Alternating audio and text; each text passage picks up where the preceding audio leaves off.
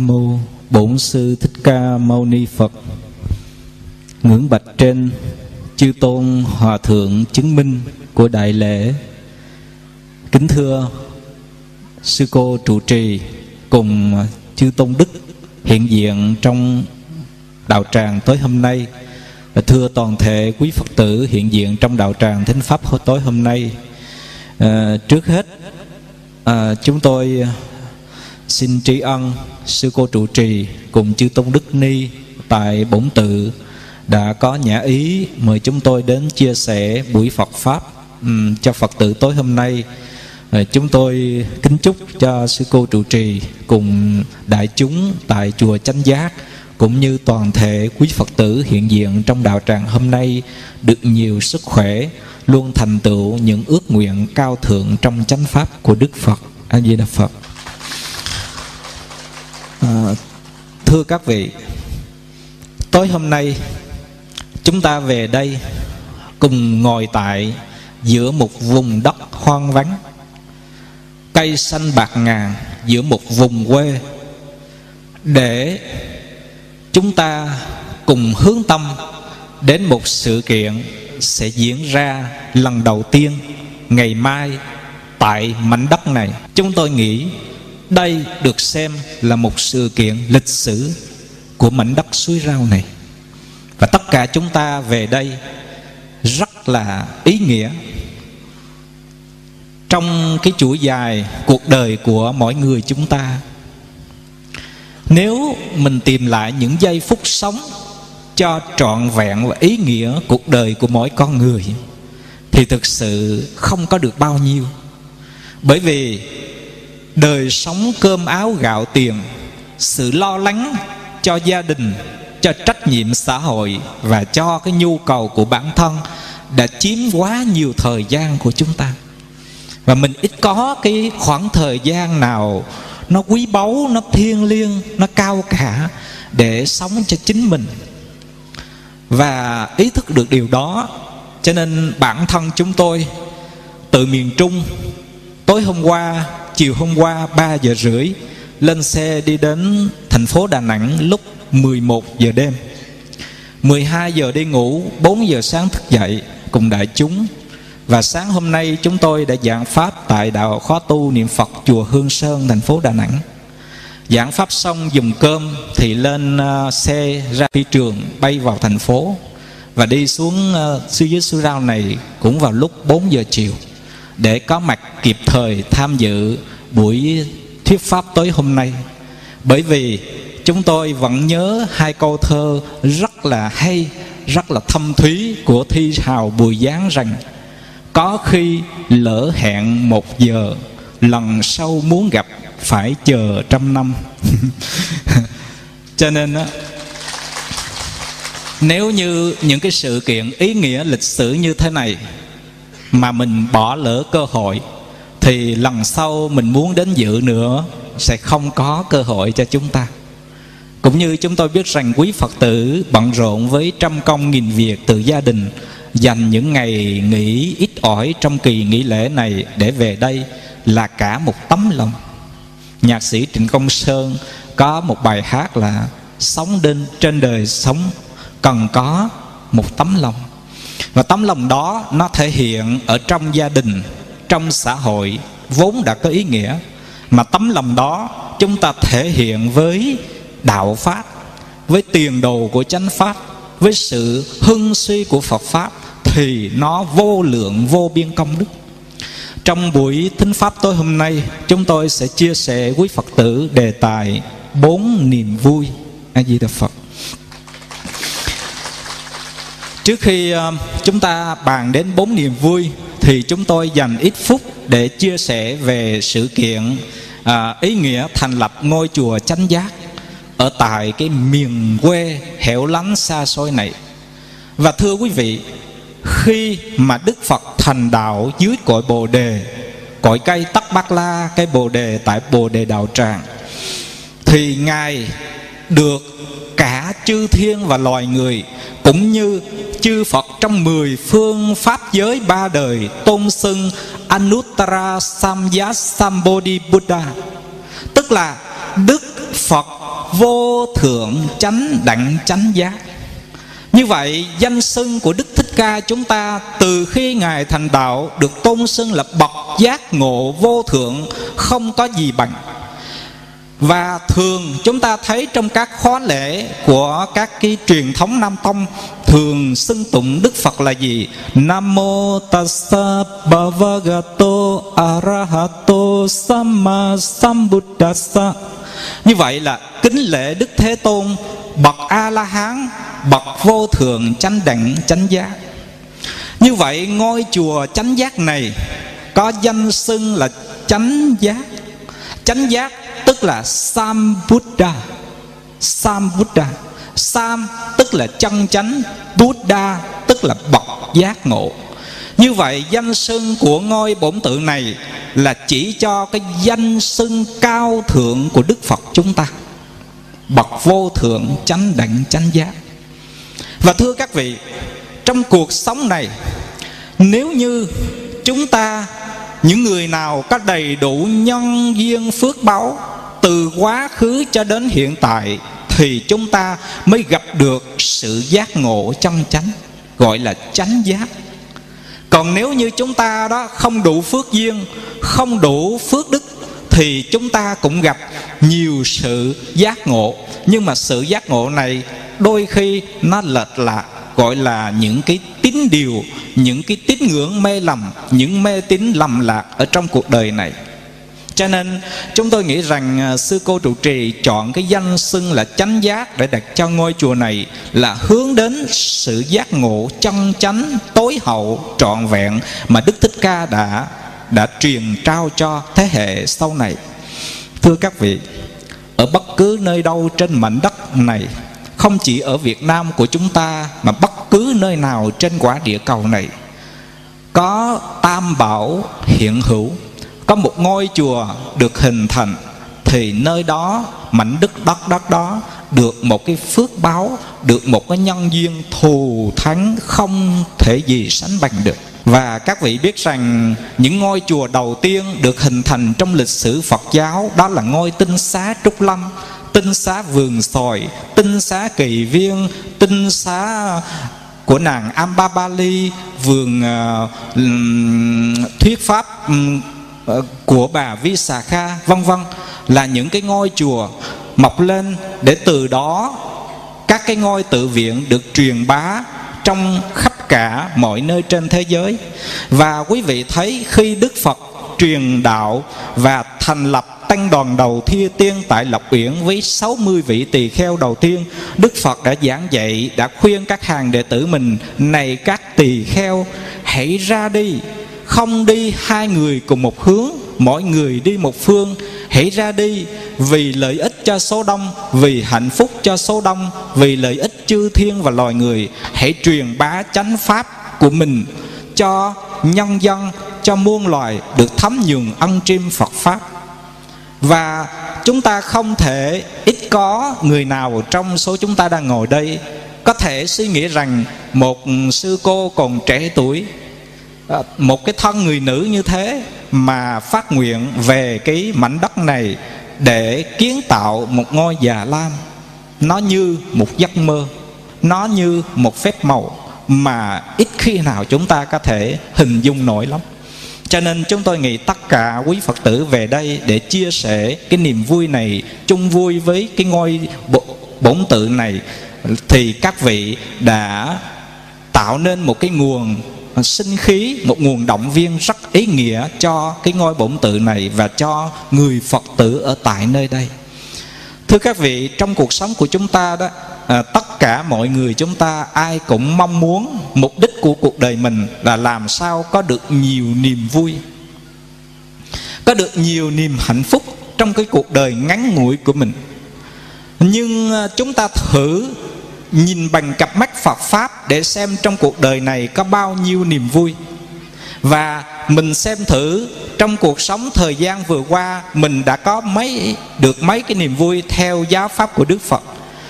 Thì khi mình nói đến những niềm vui, niềm hạnh phúc an lạc trong giáo pháp trong cuộc đời này, thì cái niềm vui đầu tiên, thưa các vị, đó là niềm vui mà đạo Phật gọi là cái niềm vui qua cảm thọ qua cái cảm xúc của mình.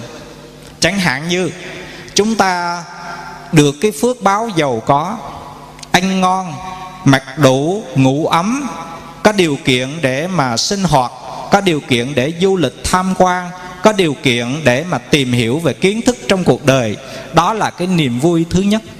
Niềm vui thứ nhất là niềm vui cơ thể mình được khỏe mạnh, ít bệnh tật và đời sống của mình nó không có đến nỗi thiếu thốn gì cả có đầy đủ có dư giả một chút. Con cháu chồng vợ trong gia đình của mình đều được à, hòa thuận với nhau.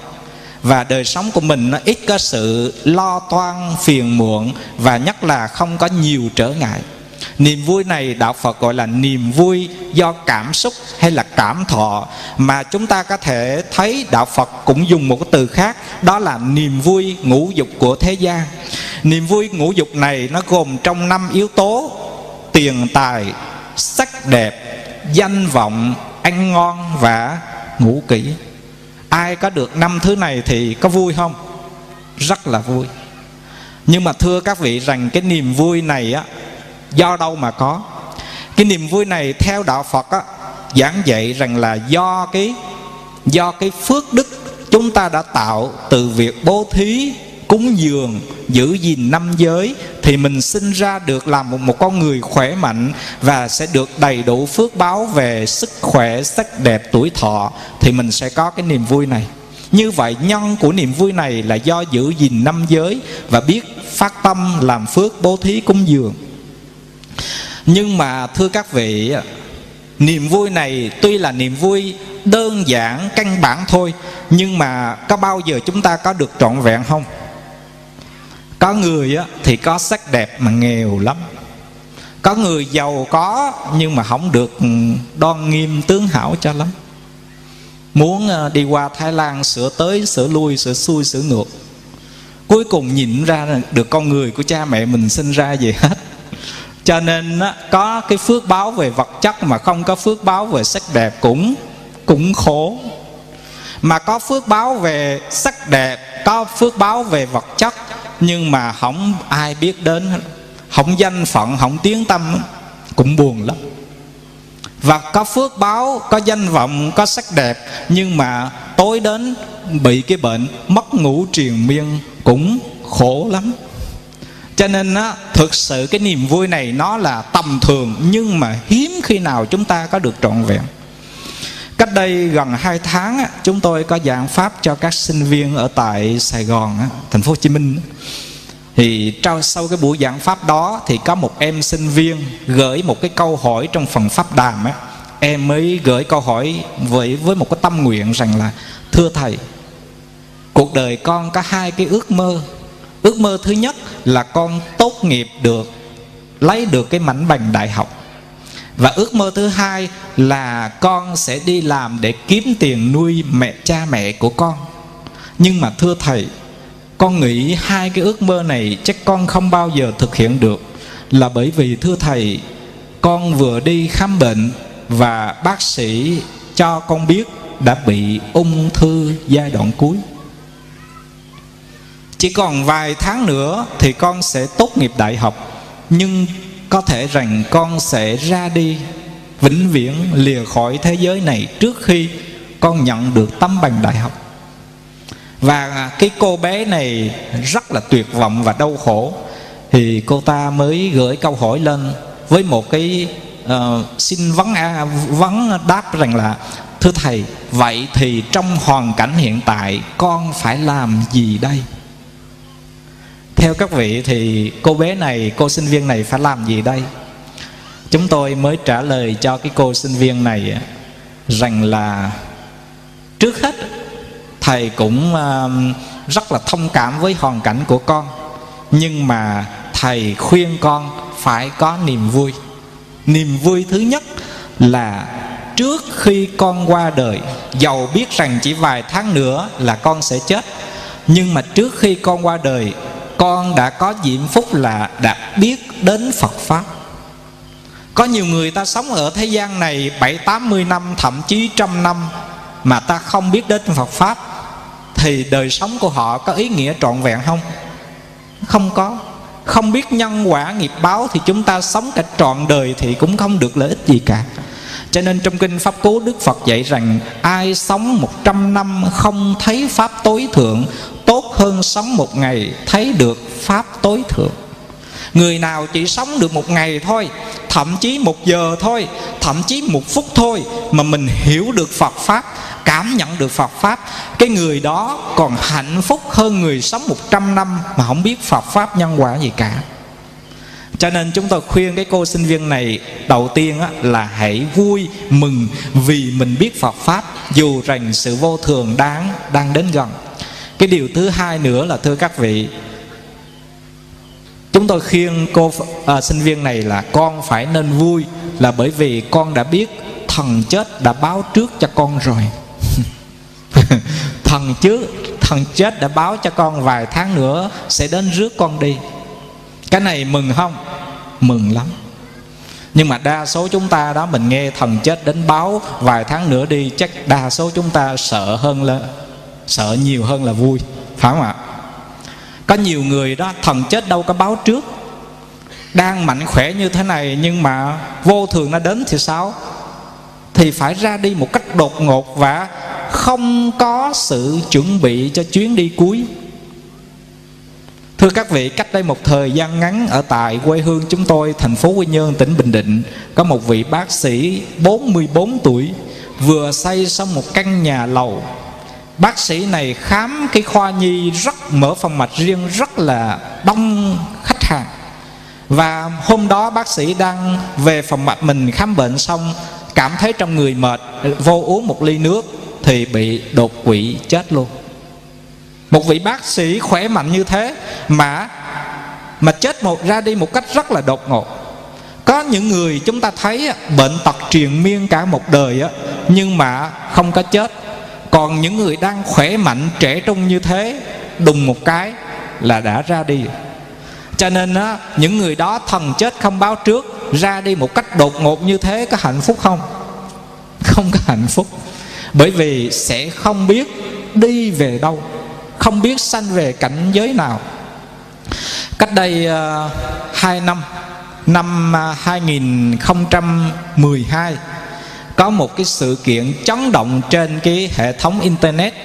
Đó là một vị bác sĩ người uh, Singapore. Và năm ông qua đời 2012 đó ông chỉ mới có 41 tuổi thôi. 41 tuổi. Vị bác sĩ này á kể từ nhỏ sinh ra trong một gia đình ờ, nghèo khổ và ông nghĩ rằng là phải có một cái con đường tiến thân duy nhất bằng cái sự học vấn. Và ông đã học những cái trường nổi tiếng nhất, dành những cái kết quả cao nhất của những đại học nổi tiếng nhất tại Singapore. Và thưa các vị, ông đã chọn cái ngành giải phẫu thẩm mỹ. Và chỉ mới có 41 tuổi thôi mà ông đã là một triệu phú ở tại Singapore.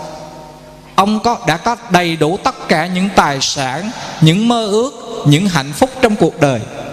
Nhưng mà cuối tháng 11 năm 2011 á, thì khi mà ông thấy trong người không được khỏe đi khám bệnh và mới phát hiện ra là bị ung thư. Bị ung thư phổi á, thì ông biết rằng cuộc đời của ông đã chấm dứt rồi. Cho nên trước khi ông qua đời mấy tháng ông mới ông mới xin các cái trường đại học ở tại Singapore đó, cho ông được nói chuyện lần cuối cùng, chia sẻ những tâm sự cuối đời của mình cho các người trẻ tuổi, nhất là các sinh viên đại học. Và mở đầu đó, mở đầu á, cái vị bác sĩ này nói một câu cực kỳ hay. Chúng tôi nghĩ mấy người mà sắp qua đời, người ta tự nhiên, người ta sáng suốt dữ lắm.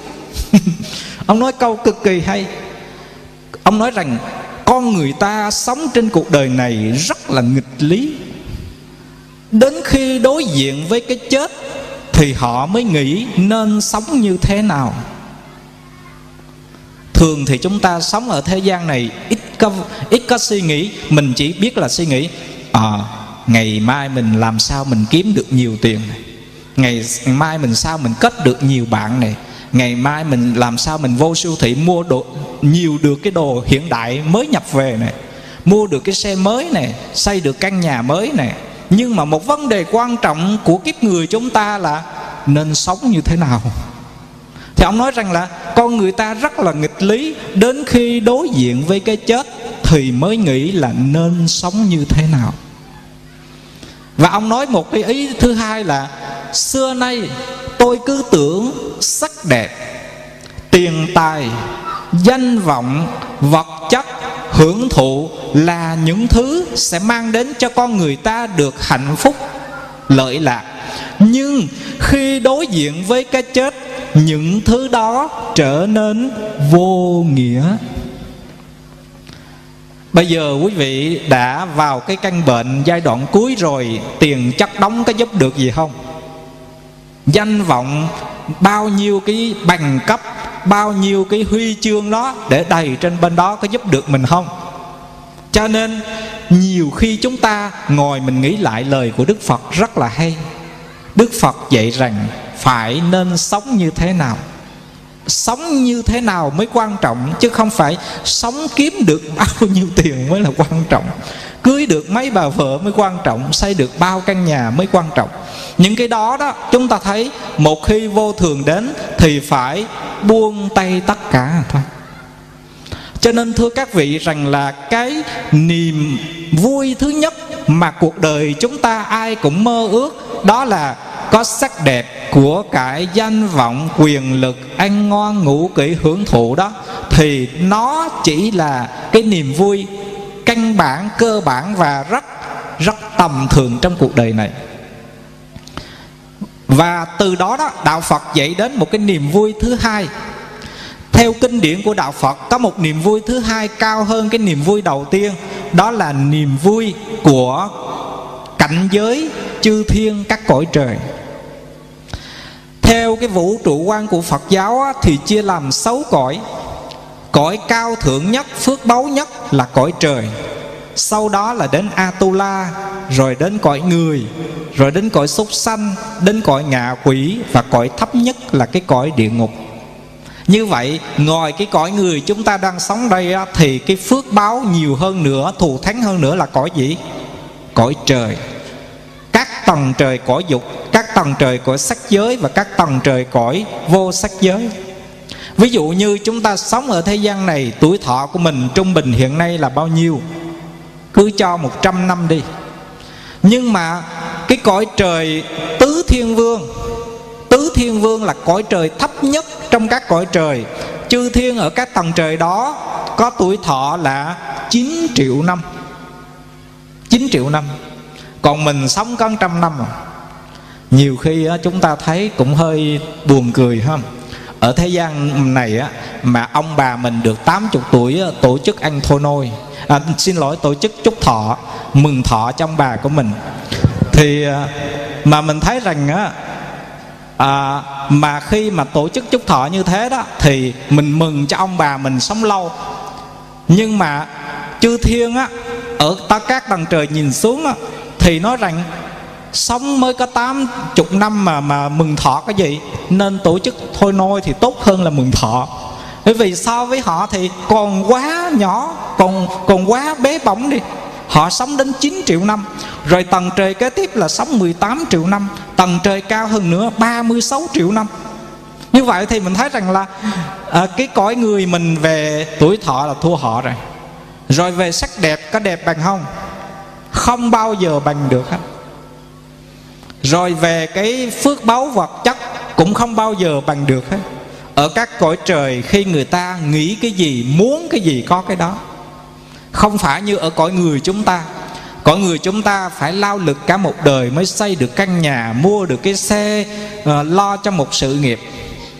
Nhưng mà cõi trời do cái phước báo chỉ cần khởi tưởng, chỉ cần nghĩ là có thôi cho nên quý vị thấy rằng là phước báo của cõi trời á nó thù thắng nó lâu dài nó tốt đẹp hơn cái cõi người chúng ta gấp hàng triệu hàng tỷ lần như thế. Nhưng mà phước báo của cõi trời sống lâu sắc đẹp đầy đủ vật chất do đâu mà có? Theo kinh của Đà, Đức Phật dạy là do chúng ta giữ mười giới thập thiện. Giữ thập thiện giới và bốn cái tâm là từ bi hỷ xã từ bi hỷ xã là có tâm thương yêu, hỷ xã với mọi người và giữ được 10 cái giới đó thì sẽ đủ cái phước báo sanh lên cõi trời. Nhưng mà quý vị thấy cái loại niềm vui thứ hai này, nó có tồn tại được lâu dài không? Có có khi nào kết thúc không? Vẫn có. Tại vì khi mà cái phước cõi trời hết rồi cũng phải đọa xuống làm cõi người cõi atula cõi uh, súc sanh cõi ngạ quỷ vân vân. Do đó đó cái niềm vui thứ hai là niềm vui của các cõi trời. Nó cũng so với cái nhìn của phật pháp nó cũng vô thường nó cũng giả tạm nó cũng không có bền vững lâu dài được. Đó là niềm vui thứ hai. Niềm vui thứ ba là niềm vui mà đạo phật gọi đó là sự bình yên trong tâm hồn, sự an tĩnh trong đời sống nội tâm. Và niềm vui này nó cao thượng, nó thánh thiện, nó ý nghĩa hơn hai niềm vui đầu.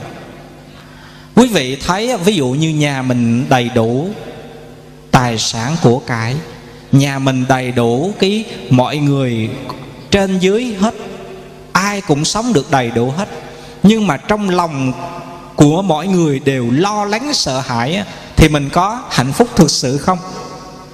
Cho nên cái niềm vui thứ ba này là cái niềm vui nó mang đến hạnh phúc thực sự cho cuộc đời của mỗi người.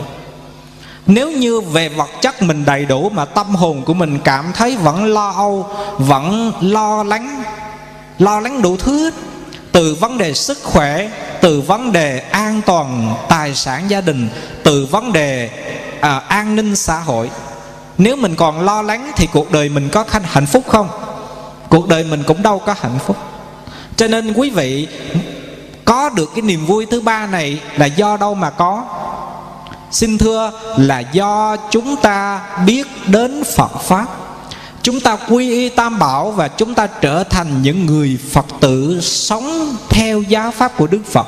Chọn pháp môn để mà mình tu thì chúng ta mới có được niềm vui này.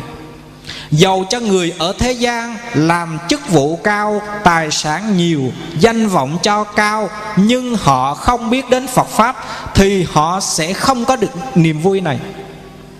Cho nên tất cả chúng ta đang ngồi ở đây Mình may mắn lắm. Mình à, diễm phúc lắm. Bởi vì chúng ta đã chọn cái con đường để có cái niềm vui này. Ở tại Thái Lan, có một vị sư tổ chức một khóa tu thiền 30 ngày cho hàng Phật tử tại gia. Sau cái khóa tu đó, trải qua đến ngày thứ 29 Thì trong số những Phật tử về tu cái khóa tu đó Có một cái bà triệu phú người Thái Lan. Bà này là nổi tiếng giàu có ở tại Thái Lan. Thì đến ngày 29 á, Thì cái bà Phật tử này bà mới xin phép nhà sư cho con được về gia đình một ngày cho con về nhà một ngày. Thì nhà sư mới hỏi ờ, cô về nhà để làm gì? Cổ mới thư thật với nhà sư rằng thưa sư cuộc đời con á, từ nhỏ đến lớn á, về sự nghiệp rất là thành công rất là thành đạt không thiếu gì cả. Và ngày nay con đã trở thành một triệu phú. Nhưng mà thưa sư trong cuộc đời con á chưa bao giờ sống mà giống như 29 ngày qua. Lần đầu tiên trong cuộc đời con sống 29 ngày Không lo, không buồn, không giận, không muộn phiền Không tháng ngón gì cả. Con sống rất là an lạc. Con sống rất là an tịnh. Con cảm thấy hạnh phúc quá. Do đó tối hôm qua, khi mà con nằm ngủ, con mới khởi lên một ý niệm là hôm nay sắp đến cái ngày kết thúc khóa tu rồi. Con về nhà, con mua một chiếc xe hơi bốn chỗ ngoại nhập để cúng cho sư, để tạ ơn sư đã giúp cho con có được cái niềm vui lần đầu tiên trong cuộc đời mà sống một cuộc với một cái tâm thức tự tại, an nhiên, không lo âu, sầu muộn gì cả. Mà xưa nay giàu với vật chất nhiều con chưa bao giờ có. Cho nên hôm nay con xin nhà sư cho con được về nhà. Con mua một chiếc xe ngoại nhập bốn chỗ cúng dường cho sư. Để tri ân sư. Thì thưa các vị, thì nhà sư mới bảo với cái cô phật tử này, bà làm ơn bà ở lại, bà tu cho sống ngày nữa đi cái xe của bà có chở tôi đến niết bàn được không? Hay là cái xe của bà gây rắc rối phiền tối cho tôi? Hồi xưa giờ tôi đâu có biết lái xe. Bà cúng cho tôi xe là tôi phải đi học lái xe. À, mà học lái xe bữa nay mất mười mấy triệu phải không? Ừ, tốn tiền học lái xe này. Thứ hai là phải làm cái nhà để xe. Ờ, rồi nếu mà mình không học lái xe, mình còn phải thuê tài xế lái xe. Rồi giấy tờ xe, đóng phí đường bộ, rồi phí này, phí kia. Rồi mỗi tháng phải tốn tiền mua xăng, mua dầu, mua nhớt cho xe nữa. Tự nhiên xưa nay tôi sống nó tự tại, thoải mái. Bà cúng cho tôi cái xe, nó rối rắm đủ thứ hết. Thôi. bà làm ơn mà đừng cúng gì cả. Bà ở lại, bà tu một ngày cho nó trọn. Còn hơn, bà cúng cho tôi 10 cái xe như thế. Và cái cô phật tử này nghe lời của vị sư đó đã đồng ý ở lại tu cho trọn vẹn một cái khóa tu mà lần đầu tiên bà mới có cái hạnh phúc thực sự. Cho nên thưa các vị rằng là nếu như mình không có nhân duyên để làm người con của đức phật, để sống trong giáo pháp của đức phật thì chúng tôi nghĩ cho đến bây giờ cuộc đời của chúng ta là những kẻ lữ khách lang thang trong cuộc đời này. Mình không biết mình là ai. Mình sẽ sống như những cái chúng sanh vô tri, vô minh. Dầu là thân con người, nhưng đôi khi tâm của mình không phải là con người nữa. Cho nên chúng tôi thấy ở trung quốc có gia đình bàn cư sĩ là bàn uẩn và bàn cư sĩ có bốn câu thơ rất là hay Người đời quý trân bảo, Ta quý sát na tịnh, Báu nhiều loạn tâm người, Tịnh nhiều mau thấy Phật Người đời thì quý cái gì? Quý trân bảo, ngọc, ngà, châu, báu, vàng, bạc của cải Còn người tu chúng ta là gì? Ta quý sát na tịnh Tức là người tu mình quý trọng những cái giây phút an tĩnh tự tại trong tâm hồn của mình. Đó mới là niềm vui đích thực. Đó mới là niềm vui thật sự cho chúng ta. Bấu nhiều loạn tâm người. Quý vị thấy của nhiều lo nhiều hơn. Của nhiều sợ nhiều hơn. Có của nhiều lo lắng và um, sẽ muộn phiền nhiều hơn hồi xưa mình có năm chỉ vàng mình cất ở dưới gối mình cất trong tủ mình ngủ cảm thấy nó cũng bình yên. Bây giờ có năm cây vàng hoặc là 50 cây vàng ngủ sao? Ngủ có yên không? Bị hồi xưa mình cất trong cái tủ gỗ cái tủ nào nó nó sơ, sơ xài thì mình cũng quan tâm. Bây giờ có 50 cây vàng rồi phải mua kết sắt. Người nào kỹ hơn phải gửi trong ngân hàng vân vân nhưng mà báu nhiều thì sao? Loạn tâm người. Của nhiều thì thì loạn dữ lắm. Cái tâm của mình không bình yên. Cho nên quý vị, chúng tôi thấy trong nhà thiền có cái câu chuyện mà mà 17 tượng la hán. 17 tượng la hán. Thì à, có một bác nông dân bác nghèo lắm. Bác à, không có tiền của gì hết. Mà bác chỉ làm ăn sống đủ sống thôi. Cày sâu cuốc bầm đủ sống thôi một hôm ờ, bác ờ, đi ra ngoài ruộng bác cày ruộng. Thì bỗng nhiên bác phát hiện dưới cái mảnh ruộng của bác á, có được 17 pho tượng la hán. Bằng tượng cổ mà. Cho nên báu quý báu lắm giá trị lắm. Mà từ khi phát hiện ra 17 pho tượng la hán này thì bác cảm thấy lo lắng sợ hãi. Ăn không được ngủ không được và cơ thể nó xa xúc trầm trọng lắm bà vợ, bà mới thấy bác như thế, bà mới nói với bác, ông à hồi xưa mà không có những pho tượng cổ quý giá như thế này, tôi thấy ông ăn ngon, ngủ yên, cuộc sống rất là tự tại, an nhiên. Mà sao bây giờ ông có 17 pho tượng báu? Ông nếu mà ông đem bán thì tiền nhiều lắm. Đúng lý ra ông phải sung sướng hạnh phúc và sẽ mập mạp trắng trẻo hơn. Tại sao bây giờ ông sa sút như thế? Thì bác nông dân, bác mới tâm sự thật với vợ của bác. Bác mới nói rằng là, Tôi nghe nói trong chùa thường là thờ 18 vị La Hán, Chứ đâu phải 17 đâu. Mình mới đào được 17 tượng, Không biết còn tượng nó thất lạc đâu. Khi nào tôi đào được thêm tượng 18 tượng thì đủ bộ tôi mới hạnh phúc được cho nên tôi đau khổ tôi mất ăn mất ngủ lập bữa giờ tôi cứ, cứ ra sức tôi đào tìm thêm cái tượng cho đủ 18 tượng mà sao không có. Có 17 tượng thôi. Cho nên tôi đau khổ tôi buồn phiền tôi lo lắng vì lý do đó. Bình thường đã không có của thì mong có của. Mà có của rồi á thì có bao giờ chúng ta biết đủ không? Không. Chúng ta cứ mong cầu thêm cứ tham thêm và chính cái điều đó làm cho cái tâm của mình nó tán loạn vọng động lắm. Cho nên báu nhiều loạn tâm người tịnh nhiều máu thấy phật. Chúng ta bây giờ à, mình nên tìm cái gì? Mình nên à, thấy cái gì? Hồi xưa ở thế gian đó thì chúng ta đi tìm thần tượng của mình. Người nào mà thích cải lương á, thì tìm minh vương lệ thủy châu thanh vân vân người nào thích ca nhạc thì tìm đàm vĩnh hưng rồi uh, gì đó đủ thứ hết. Còn người nào thích uh, phim hàn quốc uh, kim jong an kim jong sung uh, tìm những thần tượng của mình. Nhưng mà thưa các vị bây giờ mình hiểu phật pháp rồi mình có tìm những thứ đó không? Mình tìm những cái gì nó cao thượng hơn. Mình phải thấy gì? Thấy phật cho nên á, khi mà mình phật tử rồi á, nếu có ai hỏi các vị thần tượng của, của các vị là ai mình có thể trả lời một cách tự hào và hạnh phúc rằng thần tượng của tôi là đức phật. Chứ nữa chỉ có đức phật mới xứng đáng làm thần tượng cho mình còn ở thế gian này giàu là diễn viên ca sĩ nhạc sĩ uh, vân vân đều là những cái con người phàm tục phàm phu hết.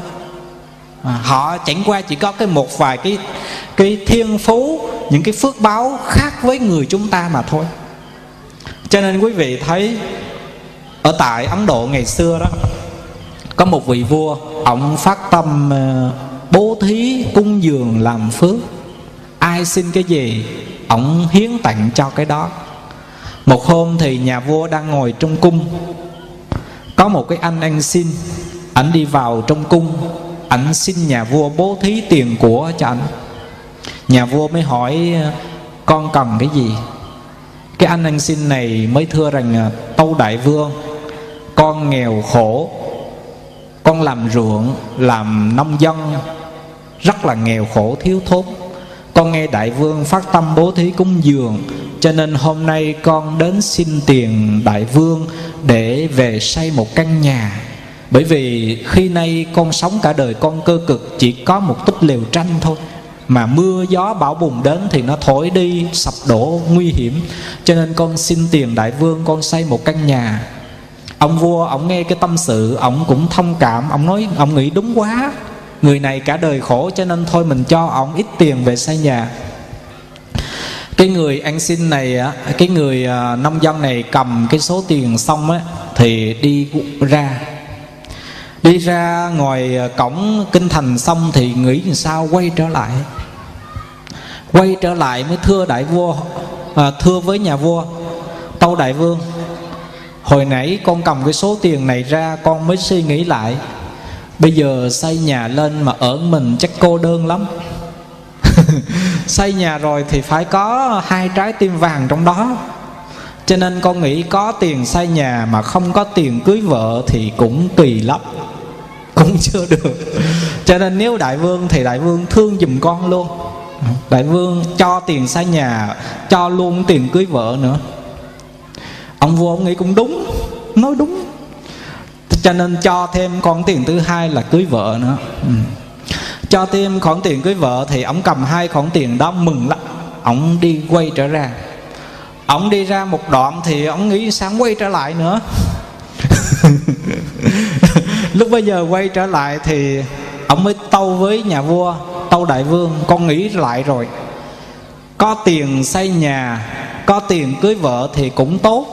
Nhưng mà lỡ mai mốt có vợ sinh con lấy gì nuôi nó? Thôi đại vương đã thương thì thương cho trót. Cho con thêm khoản tiền thứ ba để nuôi con nữa. Nuôi con. Ông vua ông cũng nhân từ lắm. Ông cũng phát tâm dữ lắm. Cho nên đồng ý cho thêm khoản tiền thứ ba nữa nuôi con. Ông nhà giàu à, cái ông nông dân này cầm ba khoản tiền xây nhà cưới vợ nuôi con đi ra ngoài kinh thành nghĩ sao quay trở lại nữa? Quay trở lại lần này hay lắm. Lần này là hay hơn ba lần kia. Bởi vì sao các vị biết không? Lần này thì ông nông dân, ông đem ba khoản tiền đó, ông trả lại cho nhà vua. Ông trả lại cho nhà vua. Thì ông mới nói rằng, nhà vua mới hỏi rằng, tại sao ngươi trả lại cho ta? Ở thế gian này là người ta mơ ước có cái gì? Mơ ước có gia đình có nhà cửa, có vợ đẹp, có con sinh có được mái ấm gia đình, đó là mơ ước của biết bao nhiêu người. Mà bây giờ ngươi có đầy đủ điều kiện đó, tại sao ngươi lại trả lại, trả cái mơ ước hạnh phúc đó lại cho ta? Thì, thưa các vị, cái người nông dân này mới trả lời rằng, tâu đại vương, con nghĩ rằng có nhà, có vợ, có con, rồi một mai cũng theo vô thường mà đi rồi một mai cũng theo cái dòng sanh tử để mà trôi đi. Đau khổ vẫn hoàn lại là khổ đau. Chi bằng xa lánh những danh vọng, quyền lợi của thế gian, tìm con đường vô vi, tu tập theo đạo giác ngộ và giải thoát. Như thế thì sẽ tốt đẹp hơn. Và thưa các vị, Khi mà cái người nông dân nói cái câu đó xong Thì đức vua chứng quả tu đà hoàng Và cái người nông dân đó ngay tức khắc hóa hiện thành Đức Phật Thích Ca đứng trước nhà vua. Và chính Đức Phật chúng ta đã hóa thành một người nông dân Để đến khai thị cho ông vua phát tâm bố thí cúng dường làm phước như thế. Để cho chúng ta thấy rằng, Nếu cả cuộc đời chúng ta chỉ dành sức khỏe, trí tuệ, năng lượng của mình tìm cầu những cái rác rưởi, tìm cầu những đá sỏi trong cuộc đời này thì chúng ta uống lắm. Chúng ta khi mình biết đến phật pháp, mình phải đến thế gian này tìm những viên ngọc, những viên minh châu những của báu đầy dẫy trong cuộc đời này, chứ không phải là chúng ta tìm những viên đá sỏi tầm thường trong cuộc đời này. Thế nào là tìm minh châu? Thế nào là tìm ngọc báu? Thưa các vị, khi các vị khởi tâm yêu thương từ bi, khi các vị phát tâm tinh tấn tu tập, khi các vị thực hành cái hạnh nhẫn nhục, khi các vị biết sám hối tội lỗi, khi các vị biết phát tâm niệm phật khi các vị biết về chùa làm công quả, khi các vị biết đem của cải mình chia sẻ bố thí cho người nghèo và cúng dường cho các bậc tu hành, đó là các vị đang tạo nên những viên minh châu như ý cho cuộc đời của chúng ta. Và tất cả những điều đó đó làm cho mình cuộc sống mình nó giàu có, nó thịnh vượng, nó đầy đủ cả phước đức và công đức trong cuộc đời này cho nên thưa các vị khi mà chúng ta về chùa tu á, có nhiều người, nhiều phật tử thưa với chúng tôi rằng, thầy ơi, con nghèo lắm, con có tiền để con cúng cho chùa. Thầy ơi, con sống khó khăn lắm, không có tài sản để mà phụ giúp cho những cái buổi lễ của nhà chùa. Thì chúng tôi mới hỏi lại rằng là, quý vị có nghèo thiệt không? Quý vị có phải thiếu thốn thiệt không? Quý vị nên phải mừng rằng quý vị là những người rất giàu. Mình không phải giàu về tiền của nhà cửa tài sản. Mình mà mình giàu bằng cái tâm lượng của mình. Mình giàu bằng tấm lòng của mình. Quý vị biết bỏ căn nhà nhỏ để đến với căn nhà lớn bỏ một cái gia đình tầm thường thế tục để vào trong một gia đình Phật Pháp, mở lòng cùng tu tập với mọi người trong đạo tràng là quý vị đã mở cái tâm mình ra, đó mới là người giàu. Người giàu có của cái tài sản mà bo bo, ích kỷ, không biết chia sẻ, không biết bố thí, không biết cúng dường, đó mới là những người nghèo. Tại vì sao? Tại vì cái phước mình giàu có trong hiện đời Cũng chẳng qua là do cái phước báo bố thí cung dường của đời trước Mà mình đời này mình có. Còn đời này mà mình không biết làm phước Để không tăng trưởng cái nhân duyên thụ thắng đó, Thì chắc chắn đời này và đời sau Mình sẽ trở thành người nghèo. Cho nên trong kinh Tứ Thập Nhị Chương Đức Phật dạy, Và trong kinh Di Giáo Đức Phật dạy, Người có của cải, Người người không biết đủ thì ở thiên đường cũng không có vừa lòng mà người biết đủ nằm ở dưới đất vẫn cảm thấy là hạnh phúc. Cho nên đó, chúng ta đó mình phải có một cái nhận thức mình phải có một cái niềm vui rằng là chúng ta những người đến với phật pháp sống trong phật pháp mới là những người giàu thực sự. Ừ. Cái giàu này nó phát xuất từ trong tâm lượng của mình. Ừ, cho nên chúng tôi thường uh, nhắc lại cái câu nói của Sơn Cốc Thiền Sư là sao? Muốn biết một người có phước báu nhiều hay là ít Thì đừng xem người đó của nhiều hay là ít Mà phải xem cái tâm lượng của người đó rộng hay là hẹp. Người có phước báu không phải là người có nhiều của, nhiều tiền mà người có phước báu là người có cái tâm lượng rộng mở, bao dung, mênh mông. Đó mới là người có phước báu. Cho nên khi mà cái tâm của mình nó rộng rãi, bao dung Thì mình mới thực sự là một cái người giàu có, tự tại, an vui. Cho nên ở đây thưa các vị chúng ta sống khi mà mình đến với phật pháp mình sẽ có cái niềm vui thứ ba là mình có cái sự bình yên tự tại và hoan hỷ trong tâm hồn của mình. Cái sự bình yên này từ đâu mà có? Cái sự bình yên này là do mình hiểu được nhân quả nghiệp báo của mình trong quá khứ và hiện tại, gọi là nhân quả ba đời. Cho dù hiện tại chúng ta đây, gia đình của mình ờ, sống ở thôn quê, thậm chí gia đình của mình còn thiếu thốn lắm, vất vả lắm. Nhưng mà chúng ta biết phật pháp rồi, mình biết được nhân quả của mình trong quá khứ và hiện tại rồi, thì mình an vui với cái nhân quả đó.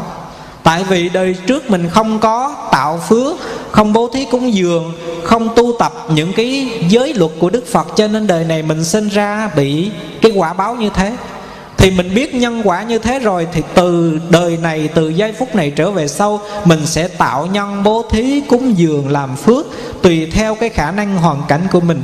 Mình không có tiền để làm phước, thì mình có cái tâm để làm phước. Mình có cái công để làm phước, người ta có của, mình có công. Hoặc là mình không có của, mình không có công, nhưng mà thấy người ta làm phước mà quý vị hoan hỷ, tùy hỷ theo cũng là có phước vì mình bây giờ mình có của người, thấy người ta phát tâm để ấn tống kinh điển, ấn tống băng địa, dựng ờ, tượng, đúc chuông, xây chùa. Mình đến đó mình dự lễ, thấy người ta phát tâm bố thí cúng dường, tự nhiên cái tâm mình tùy hỷ, tức là vui theo cái việc làm của người đó. Thì mình cũng sẽ hướng được cái phước từ cái công việc, cái công đức đó chứ không phải là quý vị không có cái khả năng, không có điều kiện. Chúng ta có vô số điều kiện để chuyển hóa nghiệp thức và cuộc đời của mình. Bằng cái gì? Bằng cái tâm lượng của mình. Mà nếu chúng ta sống với bốn cái tâm từ bi hỷ xã đó là một cái nguồn phước báu vô tận, vô lượng, vô biên. Cho nên, quý vị, đừng có ngại, đừng có sợ gì cả chúng ta không có tiền của, không có tài sản. Mình có thể về chùa, quét sân chùa, rửa chén bát, thay nước trên bàn phật, cắm hoa, cắm dưng trái lên. Rồi chúng ta lo những cái công việc nấu bếp. Đó chính là cội nguồn của phước đức. Vấn đề tạo phước báu cho cuộc đời chúng ta không phải chỉ có việc là đem của cải bố thí cúng dường làm từ thiện mới gọi là có phước. Có những người ta xuống dưới bếp nấu ăn mồ hôi đổ ra gian khó đổ ra nhưng mà tâm của người ta hoan hỷ. Bởi vì người ta đem cái công sức đem cái sức khỏe đem cái tâm nguyện của mình cúng dường lên cái buổi lễ cho tam bảo. Những người đó phước báu vô lượng. Rất lớn chứ không phải bình thường đâu. Quý vị thấy ngày xưa ở trong các thiền viện mà lớn á, mà chọn những cái vị mà nấu bếp á, phải là những vị đã có một cái căn cơ cao có một cái đức độ tu nó sâu dày mới được xuống bếp nấu ăn cho đại chúng. Cho nên á, vấn đề chúng ta có vô số cơ hội để tạo phước báu trong cuộc đời này để chúng ta thâu nhận những viên ngọc như ý đó gọi là mani như ý đó mà chúng ta ít có khi nào biết được lắm cho nên vấn đề ở đây, mình tuy rằng là không có giàu có có cái niềm vui như người thế gian, hoặc là không có phước báu như các cõi trời, nhưng mà chúng ta biết được phật pháp làm sao đời sống của mình giữ được những cái tâm thái an tịnh, nhẹ nhàng, vui tươi, hoan hỷ với cái nhân duyên nghiệp báo của mình, thì chúng ta vẫn có niềm vui cao thượng thứ ba mà đức phật khuyên mỗi người chúng ta phải có, đó là sự bình an trong tâm hồn mình chấp nhận biết chấp nhận hoàn cảnh của mình đang có. Lỡ như gia đình của mình đó, khỏe mạnh sinh ra một đứa con bị bệnh đau bị tật nguyền bị những cái uh, tai nạn hoặc là bị những cái bệnh mà trầm kha chúng ta buồn lắm nhưng mà chúng ta phải nghĩ rằng đứa con của mình sinh ra như thế, âu cũng là đã có nhân duyên với mình. Thì quý vị hiểu Phật pháp rồi. Quý vị phải tạo duyên cho đứa bé đó chuyển cái nghiệp của đó, của nó ngay trong cuộc đời này. Cho nên vấn đề ở đây thưa các vị, Khi chúng ta biết Phật Pháp rồi, Chúng ta sẽ dẹp đi cái tâm thị phi hơn thua, Đố kỵ so đo Để mình sống với phước báo mình đang có, Rồi mình có cái tâm hướng thượng, hướng thiện Tìm mọi cách để chuyển được cái nghiệp của mình. Và đó chính là cái cội nguồn Để tạo nên cái phước báu cho cuộc đời của mình. Còn à, nếu như chúng ta sống ở thế gian đó mà mình theo cái tâm thị phi hơn thua, mình so sánh, mình so đo như thế thì cuộc đời của chúng ta không bao giờ có sự an tịnh và an lạc hết. Cho nên bớt cái chuyện thị phi cũng là một yếu tố quan trọng mang đến cho cái sự an tịnh trong tâm hồn của mình. Có hai cái thiền viện có hai cái ngôi chùa gần bên nhau cùng tu thiền. Thì quý vị biết trong nhà thiền á thì người ta dùng những cái câu thiền ngữ dùng những cái câu ờ, rất là xúc tích để mà so sánh đối chiếu cái trình độ cao thấp như thế nào. Một hôm thì chú tiểu ở cái thiền viện a này đi đi ra ngoài ngoài đường. Thì cái chú tiểu ở thiền viện b đó muốn kiểm nghiệm muốn uh, kiểm tra thử cái trình độ của chú tiểu ở thiền viện này cao hay thấp. Cho nên hỏi một cái câu thiền ngữ. Chú này, chú ở thiền viện b mới hỏi cái chú ở câu, ở thiền viện a rằng là, chú đi đâu vậy? Chú đi đâu vậy? Thì cái chú ở thiền viện a mới trả lời rất là hay, cái chân của tôi, chân của tôi đi đâu thì tôi đi đó. Phải không ạ? Khi mình đi thì cái gì đi trước? Cái chân của mình đi trước rồi cái thân của mình nó theo. Cho nên chú ở thiền viện a trả, trả lời rằng là cái chân của tôi đi đâu tôi đi đó. Thì chú kia là suy nghĩ khác. Nhưng mà bây giờ ông trả lời nẻo. Cho nên ông chú này mới về nhà thưa với sư phụ. Sư phụ hồi sáng con gặp chú kia mà ông trả ông trả lời con vậy con không biết cách nào bắt bẻ ông hết. Cho nên sư phụ chỉ cho con. Thì sư phụ mới chỉ cho chú này rằng là con đi ra ngồi ngày mai mà gặp ổng ấy con mới hỏi cái, tiếp một câu, nếu ông nói rằng cái chân đi đâu thì ông đi đó, thì con phải hỏi tiếp một câu, ví như không có chân thì chú sẽ đi đâu? Bây giờ mình đặt trên cái chân mà, còn ví như không có chân thì chú sẽ đi đâu? Sáng hôm sau, chú này chờ cho chú kia đi ra khỏi thiền viện mới chạy qua hỏi, ông đi đâu đó? Thì chú bên thiền viện a trả lời, bây giờ nói trả lời lần rằng gió hướng nào tôi đi hướng đó. bây giờ ông nói chân nữa mà nói gió. Anh này không có cái, cái cơ hội không có cái mấu chốt gì để bắt bẻ được. Cho nên quay về chùa thưa với sư phụ. Sư phụ ơi giờ ông nói chân mà ông nói gió sư phụ? Thì sư phụ ông nói rằng ngày mai mà con gặp con hỏi tiếp. Nếu trời không có gió thì ông sẽ đi đâu? Ừ. thì sáng hôm sau chúng ta chuẩn bị rồi thấy cái chú ở bên này mới bước ra khỏi đường hỏi chạy qua hỏi ông đi đâu đó? Thì bây, lúc bây giờ thì chú này mới trả lời rằng là tôi đi chợ mua rau. Không có nói chân không có nói gió nữa mà nói đi mua rau. Không nói đến phương tiện mà nói đến mục đích và cứu cánh. Thì cái chú mà ở bên thiền viện b này tức mình chạy về khóc một hồi. Như vậy chúng ta thấy một cái điều thực tế trong cuộc đời này là cái tâm của mình hay so đo, hay hơn thua, hay thị phi, làm cho ai khổ? Làm cho mình khổ thôi. Mình cái bà hàng xóm của mình cái bà đồng tu của mình hôm nay bà mặc cái áo gì kệ bà? Nhà bà mua cái xe gì thì do phước báo của bà. Mình nhiều khi mình thấy bà được sung sướng, được phước báo mình hay giận, mình hay ganh tị, mình hay hơn thua bà đó ăn đi chùa tiện đâu mà mua. Chắc do ông chồng tham nhũng mới mua được cái xe như thế. À, chúng ta xin khởi lên biết bao nhiêu ý tưởng lầm lạc, vu oan và không có cơ sở làm cho mình phải tự chuốc lấy khổ đau thôi. Cho nên khi mà chúng ta đến với Phật pháp, mình hiểu tất cả mọi thứ không phải là ngẫu nhiên. Tất cả đều do nhân duyên quá khứ và hiện tại nó tạo nên. Như thế thì lúc đó mình sẽ cảm thấy an vui với hoàn cảnh, với phước báo mình đang có. Lúc đó cái tâm của mình sẽ không còn thị phi và sẽ được an tịnh. Đó là niềm vui thứ ba. Thưa quý vị, niềm vui thứ tư, đức phật dạy, người phật tử chúng ta phải hướng đến, đó là niềm vui kiến tánh. Niềm vui kiến tánh là niềm vui thấy được cái bộ mặt thật xưa nay của mình. Mình là ai? Mình từ đâu đến? Mình đến đây để làm gì? Mình sống như thế nào? Và sau khi chết, mình sẽ đi về đâu? Việc này quan trọng lắm. Chúng ta không thể xem thường cái cuộc đời. Có nhiều người người ta xem cái cuộc đời giống như một trò chơi vậy đó. Họ có thể hy sinh cả cái cuộc đời mình trong những thú vui vô bổ. Họ có thể hy sinh cuộc đời mình bằng những cái niềm vui rất tầm thường chúng tôi nghĩ những con người đó đó rất là vô phước rất là uh, vô minh. Bởi vì đức phật dạy cái niềm vui thứ tư là chúng ta phải có sự kiến tánh.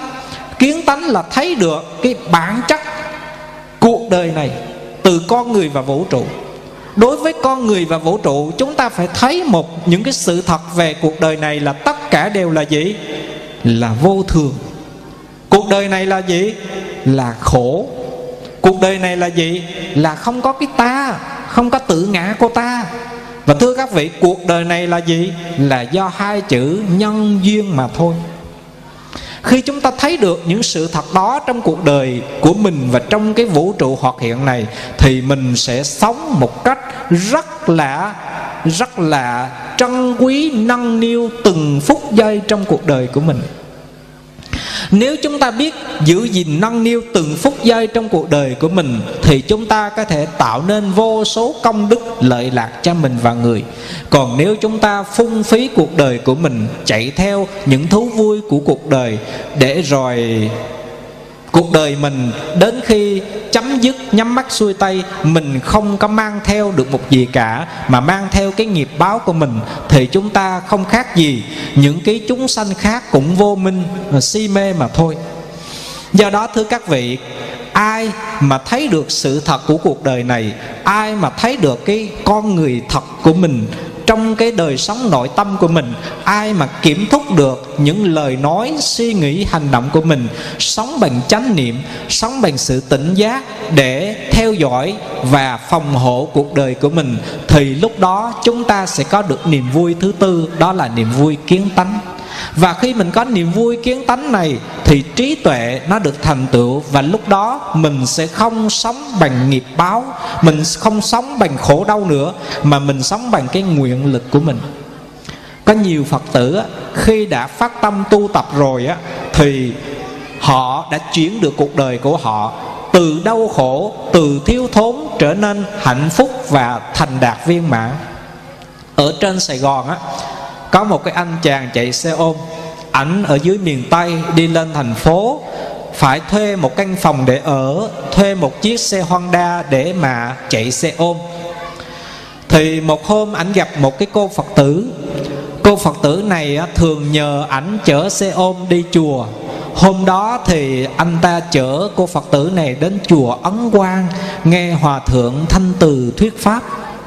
Hòa thượng thích thanh từ hôm đó thuyết pháp thì anh ta chở cái cô phật tử này thời gian rảnh rỗi để chờ chờ bả để trở về nhà đó. Anh không biết gì hết, không biết sử dụng làm gì. Cho nên anh vô, anh nghe nghe thử thôi. Nghe nghe thuyết pháp thử chứ không phải nghe thật mà nghe thử thành thật. Anh nghe xong, anh cảm thấy hay quá. Anh cảm thấy hay quá. Cho nên hôm đó anh chở cô phật tử về nhà của cô ta, xong cô phật tử rút tiền ra trả. Thì ảnh từ chối, ảnh không nhận tiền anh nói rằng thưa cô à tình cờ hôm nay con chở cô đến ờ, ấn quang nghe cô nghe thuyết pháp con rảnh rỗi con cũng nghe thử. Nhưng mà con nghe thử sao con thấy phật pháp hay quá đi. Phật Pháp màu nhiệm quá Tự nhiên con xưa nay con là người vô minh quá. Cho nên hôm nay á, con đã không nhận tiền của cô Mà con phải cảm ơn cô. Nhờ cô mà con mới được nghe Phật Pháp. Cái, cái, cái ơn này nó còn nhiều hơn là cái tiền thù lao của cô trả cho con cho nên con phát nguyện từ nay trở về sau con chở cô đi chùa miễn phí. Tức là từ hôm đó trở về sau là cổ đi chùa nào anh chở chùa đó. Và thưa quý vị, cái người xe ôm này tội lắm. Ban ngày phải chở cô ta đi hết chùa này đến chùa khác, nhưng mà buổi tối là anh phải đi làm thêm để anh trả tiền chi phí cho ảnh và gửi về cho gia đình ảnh cực lắm. Và cái cô phật tử này là một cái cô phật tử rất giàu có tất cả những người con của cô đều ở bên mỹ hết. Và thưa các vị, đến cuối cuộc đời của cô phật tử này, vài năm sau đó, cô đã làm một tờ di chúc để lại toàn bộ tài sản mình cho anh chàng xe ôm này. Và khi cô ta qua đời, anh chàng xe ôm này trở thành một người giàu có và trong tay sở hữu một số tài sản hơn hai chục tỷ đồng. Từ một cái con người mà đã nghe Phật Pháp, hiểu Phật Pháp, phát tâm chở những cái người Phật tử đi chùa miễn phí, để rồi mình phải đi làm thêm ban đêm để kiếm tiền. Nhờ cái phước báu, cung kính, tôn trọng và hộ trì Phật Pháp, anh ta đã chuyển cuộc đời từ nghèo khổ trở thành một người tỷ phú như thế. Rất mau, ngay trong cuộc đời này thôi cho nên quý vị thấy rằng khi mà mình có một cái tâm hướng đến với Phật Pháp rồi Thì chúng ta phải nên nâng niu, quý trọng. Quý trọng cái gì? Quý trọng cái đời sống tâm linh của mình đang có. Quý trọng giáo pháp cao thượng của Đức Phật đã dạy. Quý trọng tam bảo. Cho nên quý vị thấy rằng Mỗi khi mình ở nhà, cái tâm của mình sao không biết. Nhưng mà mỗi khi chúng ta bước chân vào chùa, Chỉ vào cổng chùa thôi. Thì tự nhiên cái lòng của mình, cái tâm của mình nó thay đổi à. Nhiều khi mình đang giận dữ lắm, đang buồn dữ lắm, đang cấu gắt dữ lắm. Nhưng mà chỉ cần mình bước chân vô chùa, thấy một cái pho tượng, thấy một cái khung cảnh nó trang nghiêm thôi, thì bao nhiêu cái giận hờn, buồn, phiền cấu gắt, tự nhiên nó tan biến lúc nào cũng hay. Mảnh đất của tam bảo là một mảnh đất linh thiêng, chứ không phải mảnh đất bình thường đâu tất cả những gì chúng ta làm trên mảnh đất tam bảo này là những cái giây phút những cái uh, thời khắc rất quan trọng và ý nghĩa cho cuộc đời nhỏ bé mong manh vô thường của chúng ta. Trước đây á chúng tôi thấy sau cái kỳ mà tái đắc cử tổng thống mỹ thì tổng thống obama của hoa kỳ đã có chuyến công du đầu tiên đến đông nam á. Và hai cái nơi mà tổng thống đến là thái lan và miến định từ phi trường Suvarnabhumi của Thái Lan, tổng thống đi xe thẳng về cái ngôi chùa Quang Bắc, là cái ngôi chùa nổi tiếng ở Thái Lan. Và từ cái phi trường quốc tế tại Miến Điện, tổng thống Obama đi vào cái ngôi chùa Sadagon là ngôi chùa nổi tiếng nhất Miến Điện. Nhưng mà các vị biết rằng là khi tại các quốc gia Phật giáo nguyên thủy bất kỳ ai khi bước vào chùa phải cởi giày, cởi dép để ngồi cổng chùa đi từ cổng chùa vô trong chánh điện có khi là vài trăm mét như thế rộng mênh mông nhưng phải đi chân không. Và quý vị thấy khi mà Tổng thống Obama bước vào hai cái ngôi chùa Một tại Thái Lan Bangkok và một tại Miến Điện Ông cũng phải cởi giày ông đi chân không. Lần đầu tiên trên thế giới một Tổng thống Mỹ mà đi chân không Vô một cái ngôi chùa, những ngôi chùa như thế. Điều đó đó cho chúng ta thấy được là gì? Khi chúng ta bước vào một ngôi chùa đó, thì mình phải có một cái sự tôn kính trang nghiêm. Hãy cởi hết tất cả những danh vọng bỏ ra ngồi cổng chùa. Tất cả chúng ta về đây, người giàu, người nghèo, người xa, người hèn người già, người trẻ, hãy sống trong cái tâm bình đẳng vô phân biệt. Tất cả chúng ta hiện tại mình có thể là ông bà, cha mẹ của con cái mình, nhưng quá khứ mình có thể là con của họ, là cháu của họ. Đừng có nghĩ rằng chúng ta hiện tại, Mình là ông bà cha mẹ, Mình ngồi trên ăn trước Rồi mình muốn nói gì, mình la gì, mình cứ la. Bằng cái cặp mắt nhân quả ba đời, Chúng ta thấy rằng có thể đời này mình là ông bà cha mẹ. Nhưng biết đâu mình, đời trước là con cháu của họ. Quý vị tụng trong kinh địa tạng đúng không? Đứa tớ gái trong nhà Tức là bà mẹ của người con. Sinh ra làm đứa tớ gái trong nhà con của người đứa tớ gái trong nhà. Như vậy thì chúng ta thấy rằng khi mình bước vào một ngôi chùa, một ngôi tự viện, thì hãy cởi tất cả những danh vọng, quyền lực, những cái gì thế tục bỏ lại ngoài cổng chùa. Chúng ta hãy đến đây với một cái tâm thành để sống với nhau trong tình pháp lữ tình quân đệ tình đồng tu hãy xây dựng và trang nghiêm tịnh độ không phải ở cõi tây phương cực lạc không phải ở cảnh giới đông phương của đức phật um, a xúc mà ngay tại cái cảnh giới ta bà đầy đau khổ đầy uế độ này. Thưa các vị nơi đây trước đây là một cái cái rẫy trồng cây và một cái vùng xa xôi vắng vẻ mà giờ đây đã trở thành một ngôi già lam, một ngôi chùa trang nghiêm. Và tất cả chúng ta hôm nay về đây để chứng kiến cái sự kiện hy hữu quan trọng này. Chúng tôi nghĩ rằng cái tâm thành của quý phật tử trở về đây từ nhiều địa phương khác nhau đã nói lên được cái tấm lòng của các vị đối với tam bảo.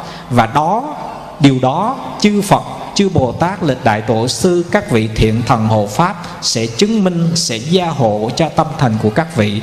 Và chính cái tâm nguyện và sự hiện hữu của các các vị nơi đây trong cái buổi lễ ngày hôm nay cũng như ngày mai đã là nói lên cái hạnh nguyện cao cả của người Phật tử chúng ta hướng đến vấn đề hộ pháp và xiển dương Phật pháp trong hiện tại và tương lai. Chúng tôi hôm nay chia sẻ đến bốn niềm vui đó, mục đích rằng là chúng ta hãy hiểu Phật Pháp, Hãy sống trong Phật Pháp. Mình đừng có mất thời gian của mình quá nhiều Để tìm những niềm vui. Có phước báo tạm thời, mong manh vô thường của cõi người, cõi trời. Mà chúng ta hãy tìm đến hai niềm vui sâu cùng. Thứ nhất, đó là sự bình yên tự tại trong tâm hồn với nhân duyên phước báo nghiệp thức của mình. Và thứ hai, chúng ta hãy nỗ lực tu học tọa thiền, tụng kinh, niệm phật để nhìn rõ bộ mặt thật của mình, nhìn rõ cái tâm thức của mình, biết mình là ai. Chúng ta vì sao đến với cuộc đời này, sống cuộc đời này để làm gì? Và sau này mình sẽ đi về đâu? Và chúng ta đã có một cái sự chuẩn bị tu tập và đã có một cái hiểu biết mình sẽ dứt khoát sẽ đi về đâu tùy theo sở nguyện tu tập của mình. Như thế chúng ta đã có niềm vui thứ tư, đó là niềm vui cao thượng, ý nghĩa trọn vẹn nhất trong cuộc đời của chúng ta. Chúng tôi chúc toàn thể quý phật tử sẽ luôn luôn sống trong chánh kiến và thừa hưởng cái pháp lạc tối thượng của đức phật. Nam mô a di đà phật.